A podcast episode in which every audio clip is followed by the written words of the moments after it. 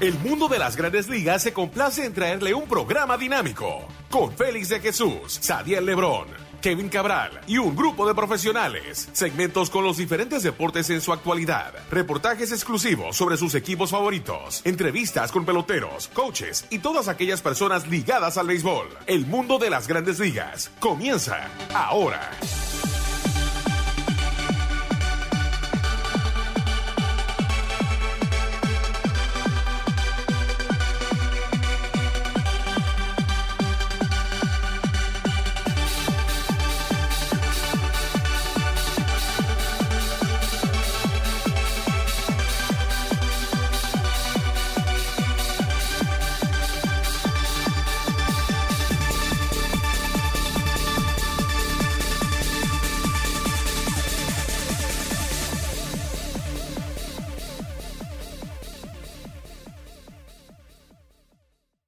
Bienvenidos a otra emisión de su programa El Mundo de las Grandes Ligas por sus portales, m.com y lasmayores.com.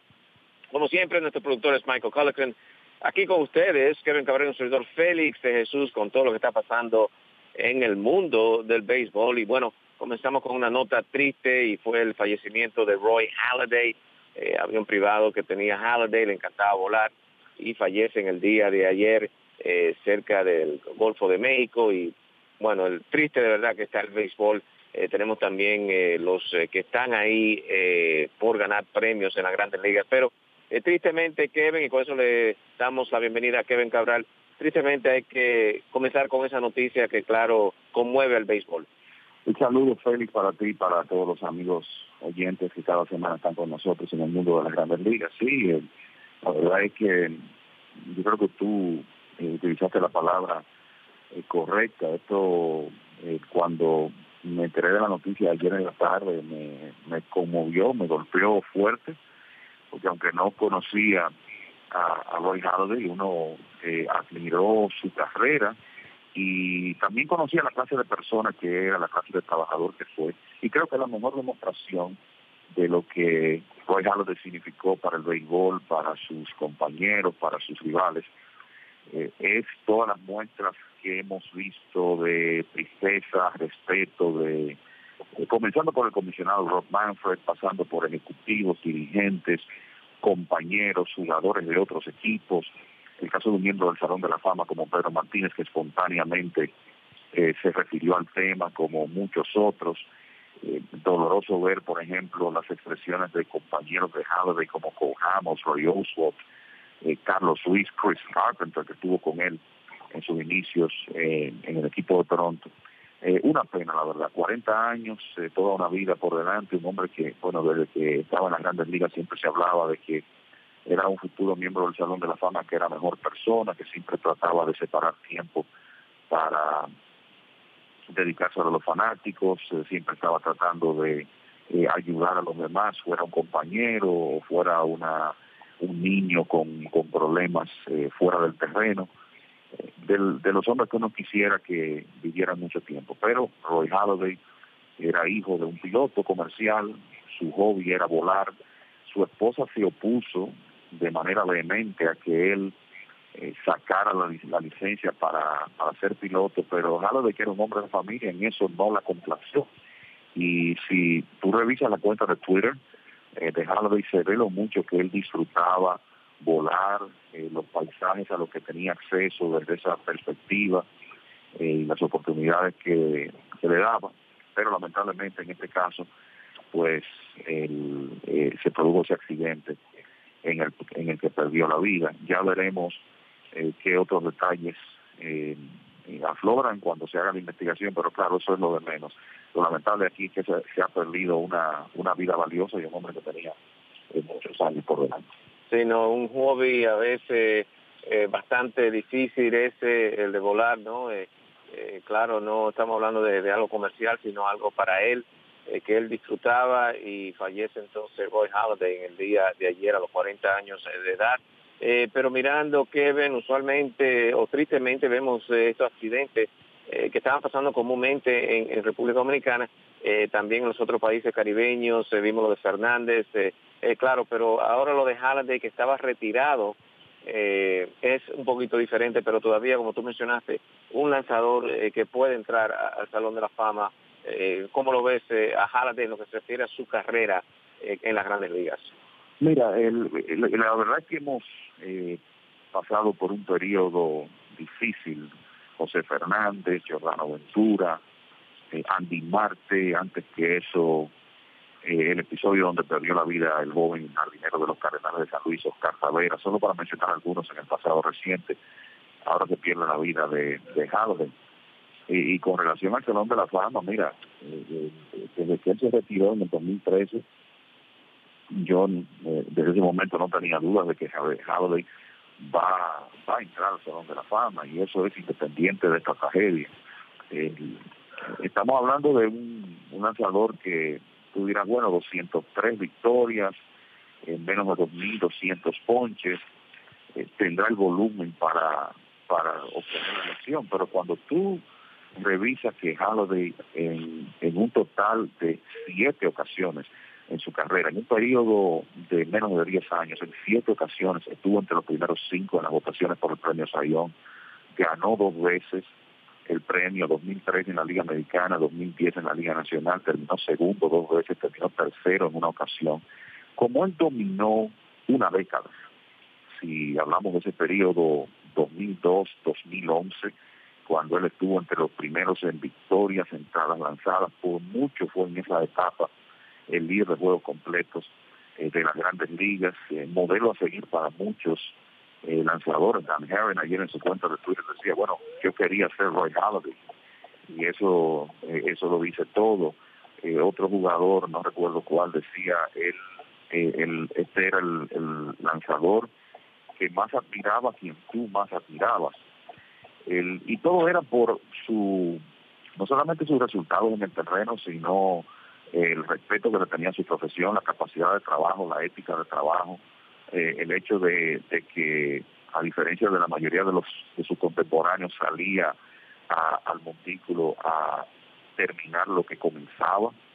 Y yo creo que también un factor que hay que tomar en cuenta que en un momento, en el 2000, la carrera, la carrera de Halladay parecía terminada y fue enviado de grandes ligas a clase A, donde el coach Mel Quinn eh, básicamente reconstruyó sus mecánicas, le bajó un poco el ángulo del brazo y cuando Halloween regresó eh, a grandes ligas eh, eh, ese año, pues ya era un, lanzador cambiado y los resultados comenzaron a verse prácticamente de inmediato.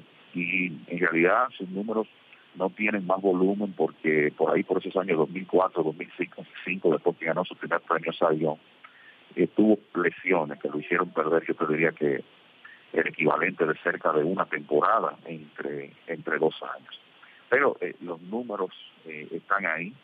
de nuevo, la ética del trabajo, el hecho de que él pudo superar un momento muy difícil para reconstruir su carrera, me parece que para Halliday, igual que Chris Carpenter, eh, a principios de, la primera década del siglo XXI también fue importante encontrarse con Roger Clemens en Toronto eh, lanzador que obviamente ha recibido muchas críticas por el tema de sustancias para mejorar el rendimiento, pero que todo el mundo sabe que era un trabajador incansable. No ayuda que, que Clemens fue una influencia importante para esos lanzadores. Y lo cierto es que Halladay construyó una carrera que tiene todos los méritos para, para entrar al, Salón de la Fama. Y eso ya deberá ocurrir a partir del 2019 de ahí en adelante cuando él, él entre a la boleta. Y para mí no hay muchas dudas de que él va a entrar. Muy interesante, entonces eh, repetimos eh, con el apodo de Doc, eh, Roy Halladay. Doc Halladay entonces fallece en el día de ayer. y Kevin, uno mirando en el futuro, es un tema que, que cuando uno, jugador así trágicamente muere, uno como que toca el punto otra vez. pero me preocupa lo de jugadores como Yacir Puig, que tienen actividades fuera del béisbol bastante eh, no sé si emocionante o bastante peligrosa eh, en lo que se refiere a, a, Yacir Puig. ¿Hay algo para controlar para que esto no, no vuelva a pasar? O sea, lo de, lo de Halliday es, eh, claro, algo que era muy personal de volar sus propios aviones. Vemos que Corey el idol también aquí de los Yankees, hace unos años también chocó con un edificio en la ciudad de Nueva York. tristemente esta ocasión también la cosa supo cuando estaba en el vuelo de, de, Nueva York a Los Ángeles, pero hay algo que se puede hacer y no era bebida alcohólica, sino esto parece que era algo que, él estaba disfrutando. Pero hay algo que le podemos decir a los, a los peloteros que están subiendo, de cómo cuidarse mejor. ¿Cuál es el tema que tocamos aquí entonces en lo que tiene que ver con esos jugadores que a veces en la temporada muerta siguen, siguen con estas actividades que son peligrosas? Correcto. Eh, a mí me parece, por lo que uno ha observado eh, a través de los años, que hay una tendencia de, yo no voy a decir que todos ni mucho menos, pero eh, algunos atletas que tienen esta tendencia a quererse involucrar en actividades extremas cuando están fuera del terreno. El, y, la realidad que quizás eso tiene que ver con el hecho de que es difícil encontrar un reemplazo para un aplauso, conectar un cuadrangular para decidir un partido, en el caso de los jugadores de béisbol. No es fácil. Y en el caso de Halloween parece, eh, da la impresión, si de nuevo uno se va a su cuenta de Twitter, de que él había hecho una excelente transición de su vida de atleta a su vida de hombre retirado, con un hobby, digamos, nuevo, que era pilotear su avión, y además dedicándole mucho tiempo a su familia porque era coach de los equipos de sus hijos, eh, era un hombre eh, muy familiar y parece que tenía una vida eh, bastante llena, lamentablemente cogió un hobby que lo ponía en riesgo y que terminó costándole la vida. Ahora, en el caso de los jugadores activos, es algo que preocupa porque de nuevo de alguna manera se quieren involucrar en algunos casos en actividades extremas y hemos visto cómo han terminado jugadores jóvenes como José Fernández, Giordano Ventura, Oscar Taveras. Una de las cosas que uno eh, menciona constantemente y, de hecho lo, lo he hecho lo he hecho así en los medios es que a veces con estos jugadores jóvenes latinoamericanos vienen las prohibiciones del fútbol invernal por el temor de sus a que se lastimen. Y a veces uno piensa que es mejor que estén involucrados en eso, porque cuando tienen tanto tiempo libre pueden llegar eh, esas actividades que los ponen en mayor riesgo. Pero eh, eso es eso es un, eh, un aspecto donde cada quien tiene que, crear conciencia. Y creo que con estos jóvenes lo único que se puede hacer es conversar con ellos, que traten de entender los riesgos. Creo que unos, unos aceptan eso mejor que otros y traten eh, de comportarse de cierta forma eh, lejos del terreno. Eh, yo creo que es lo que se puede hacer con, con esos jugadores jóvenes, que muchas veces también se encuentran con una gran cantidad de dinero después de haber, haber pasado su vida en la pobreza y hacer esa transición resulta difícil. Bueno, vamos a nuestra primera pausa. Están escuchando el mundo de las grandes ligas aquí por mlb.com y lasmayores.com. Una pequeña pausa, Michael, y ya regresamos con mucho más. Bárbaro, Joselito, te veo bien montado. No solamente que estoy bien montado, este es mi carro de trabajo. Pero ¿y cómo lo conseguiste? Tú sabes que mi crédito no estaba muy bueno. Tenía un problema y ahí estaba medio maracachimba. Pero fui a la calle 47 y Avenida 11 y esa gente en Toyota me resolvieron. Gracias a ellos estoy montado y mi familia está contenta. ¿Y cuánto tú pagas? Menos que lo que pagaba en mi carro viejo que tenía antes. Toyota of Manhattan, calle 47 y 11 Avenida. Cero down para un carro nuevo. Y haz como Joselito, cómprate tu carro nuevecito. Ya de regreso a su programa, El Mundo de las Grandes Ligas, por sus portales mlb.com y lasmayores.com. Nuestro productor, como siempre, es Michael Colleton. Aquí con ustedes, Kevin Cabral, un servidor Félix de Jesús, con todo lo que está pasando en el béisbol. Eh, antes de entrar con la Liga Invernales, Kevin, hay algunos premios ahí. Eh, estaba viendo la lista ahí para Sayón, para MVP, y de verdad que nos sorprende los nombres eh, que aquí van a hacer la decisión eh, para que ganen estos premios, los tres eh, que quedan en cada eh, renglón. ¿Viste alguna sorpresa? ¿Qué, te pareció aquí los nombres para estos premios? Mira, yo creo que en general las listas son, están perfectamente asociadas con la realidad. uno sabía de antemano, y por eso yo no lo catalogaría de sorpresa, uno sabía de antemano que en el caso del premio el jugador más valioso de la Liga Nacional. Había tantos candidatos que varios eh, se iban a quedar fuera, eh, teniendo los méritos para, para poder eh, optar por el premio, porque sencillamente solo hay tres finalistas y solo uno de esos finalistas puede quedarse con la distinción. Y así vimos como, de nuevo, en el caso de la Liga Nacional, en la competencia por el premio de, jugador más valioso, se quedaron fuera de, de ese grupo élite hombres como Nolan Arenado, como Anthony Rendón, que terminó líder en victoria sobre el reemplazo co-líder, de hecho, empatado con Carlos Stanton en la Liga Nacional, me refiero al antesalista de los nacionales de Washington, en el mismo caso de Chris Bryant, Charlie Blackmon de los Rockies, o sea, una serie de jugadores que eh, tuvieron temporadas para ser considerados, pero solo tres eh, cabían en la lista. Entonces, sorpresas, no, yo creo que aquí hay premios que están muy claros, eh, los novatos, Aaron Judge y Corey Bellinger, yo creo que lo lógico es que ganen su, el premio en sus respectivas ligas de manera unánime. En los dirigentes del año creo que hay una representación de, de lo mejor de cada liga en el, en el 2017 y yo creo que una de las cosas que siempre hay que recordar es que estas votaciones se hacen antes de iniciar la postemporada y que eh, básicamente lo que están es evaluando méritos de serie regular. Y será interesante ver cómo se definen las cosas, por ejemplo, con el manager del año de la Liga Americana, donde tú tienes a AJ y a Terry Francona, que básicamente lideraron los dos principales equipos de la Liga Americana este año, y a Paul Monitor, que fue el líder del equipo sorpresa. Yo te diría que si tuviera un voto, eh, se lo diera Francona, pero cualquiera de los tres puede ganar. En el caso de la Liga Nacional, quizá el panorama un poco más claro con Gulo y lo que pudo hacer con ese tipo de Arizona, con el cual no había expectativas antes de comenzar la temporada. En el caso de los Lions en la Liga Americana uno sabía que Luis Severino iba a ser finalista, pero que va a terminar tercero en las votaciones detrás de Corey Kluber y de Chris Sale en ese orden. Espero que Kluber eh, obtenga su segundo premio Sayón este año. En la Liga Nacional, eh, bueno, al, al final de cuentas, los tres que quedaron fueron Max Scherzer, Clayton Kershaw y Steven Strasburg. Y me parece que un ganador de múltiples Sayons va a repetir.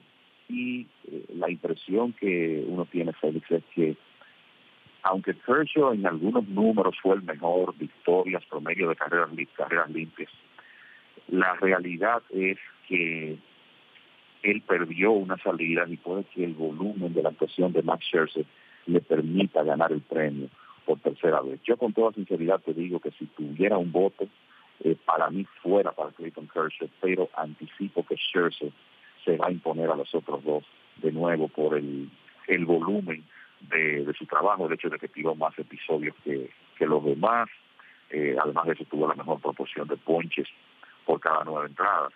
Eh, Frank parecía un sólido candidato al iniciar septiembre, pero no terminó bien y se queda fuera de los finalistas.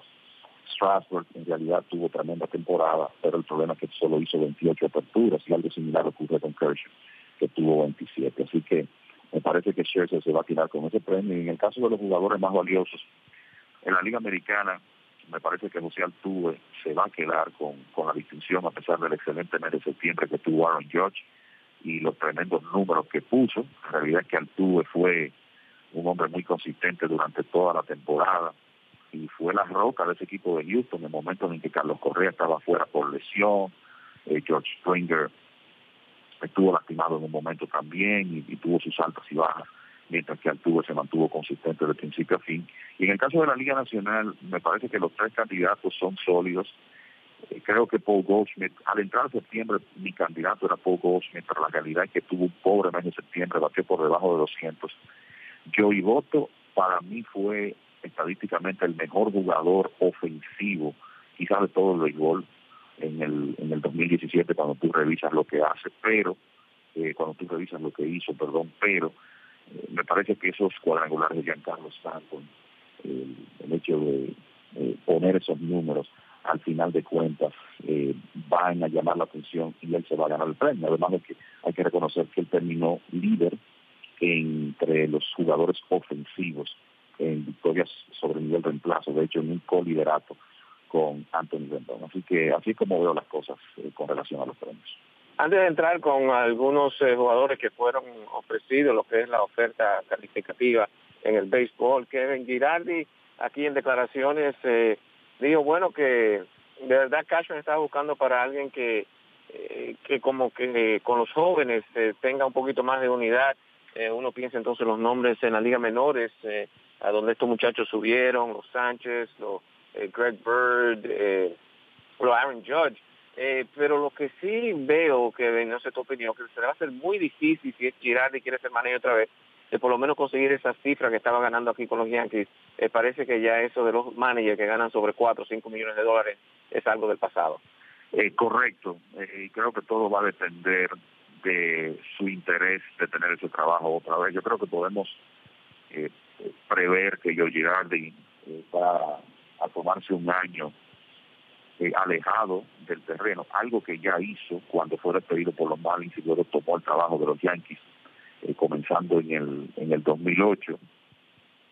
Creo que él, eh, aunque había dicho que estaba dispuesto a continuar, tenía algo de, de saturación, de cansancio, y puede que sea adecuado para, para llegar un descanso de un año, un, un año sabático, como dicen. Y me parece que un hombre como él que ha percibido eh, esos salarios, que ha ganado mucho dinero en el béisbol, si en realidad tiene el, deseo de volver a dirigir, eh, estaría dispuesto a aceptar eh, salarios menores. Fue algo que vimos que Dusty Baker hizo cuando aceptó el trabajo de los nacionales.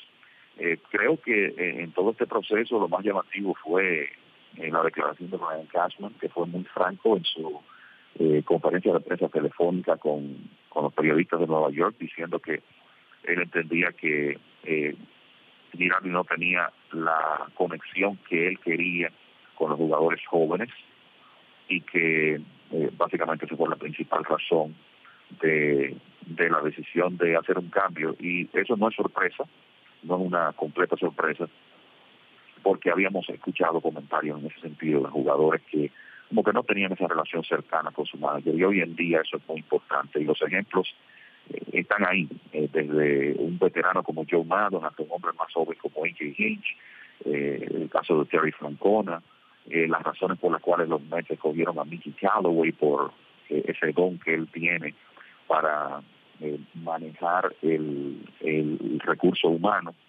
Y es evidente que Brian Cashman está buscando eh, una persona que llene esos requisitos. También fue interesante decir que para él en ocasiones anteriores la familiaridad, ha sido importante, pero no tanto ahora. Y me parece que aquí podríamos tener un, una sorpresa eh, como próximo dirigente de, los Yankees, eh, que fue lo mismo que ocurrió por allá por 1996, cuando inesperadamente Joe Torres fue contratado para dirigir este equipo, y todos sabemos lo que ocurrió en la era de Torres, la última dinastía del equipo de los Yankees. Así que creo que en las próximos, los próximos días, semanas, eh, este va a ser uno de los puntos más interesantes de la temporada muerta, ver quién finalmente se queda con el trabajo de manager de los Yankees. Bueno, eh, ayer varios jugadores fueron ofrecidos lo que es eh, la oferta que le hacen los equipos para mantenerlo por lo menos de un año, ¿no? Kevin, ¿alguna sorpresa ahí? ¿Han, han subido las cifras? Varios jugadores el año pasado se quedaron con la oferta eh, tú eh, ves algún jugador que pueda tomar esa oferta que está ahí más o menos como que el equipo le ofreció eso, pero eh, de verdad están buscando otra cosita. ¿Qué, tú pensaste de, la cantidad de, jugadores que fueron ofrecidos esta cantidad? honestamente, lo primero que hay que decir es que después de que se firmó el nuevo pacto colectivo entre jugadores y dueños, ya el riesgo de tú rechazar la oferta calificada desde el punto de vista de los jugadores menores porque ocurre que el costo que los equipos van a tener en, términos de selecciones del draft ya no es tan alto como en años anteriores, no es un asunto que va a estar vinculado solamente con que, bueno, escogiste o firmaste un jugador que rechazó una oferta calificada y vas a perder una selección del draft. Eh, ahora va a depender de, de un sistema que va a evaluar una serie de factores y, la realidad es que los equipos no van a perder una selección de primera ronda. Será selecciones del draft ya más avanzadas, que duelen menos, en otras palabras. Entonces me parece que eh, ahora eh, los jugadores van a tener menos eh, incentivo en ese sentido de aceptar la oferta, porque creo que lo que vimos el año pasado fue resultado del temor de quizá, bueno, la rechazo, y después tengo que firmar un contrato de un año menor a la cifra que me estaban ofreciendo, a lo que vimos, un caso así que recuerdo el de Nelson Cruz.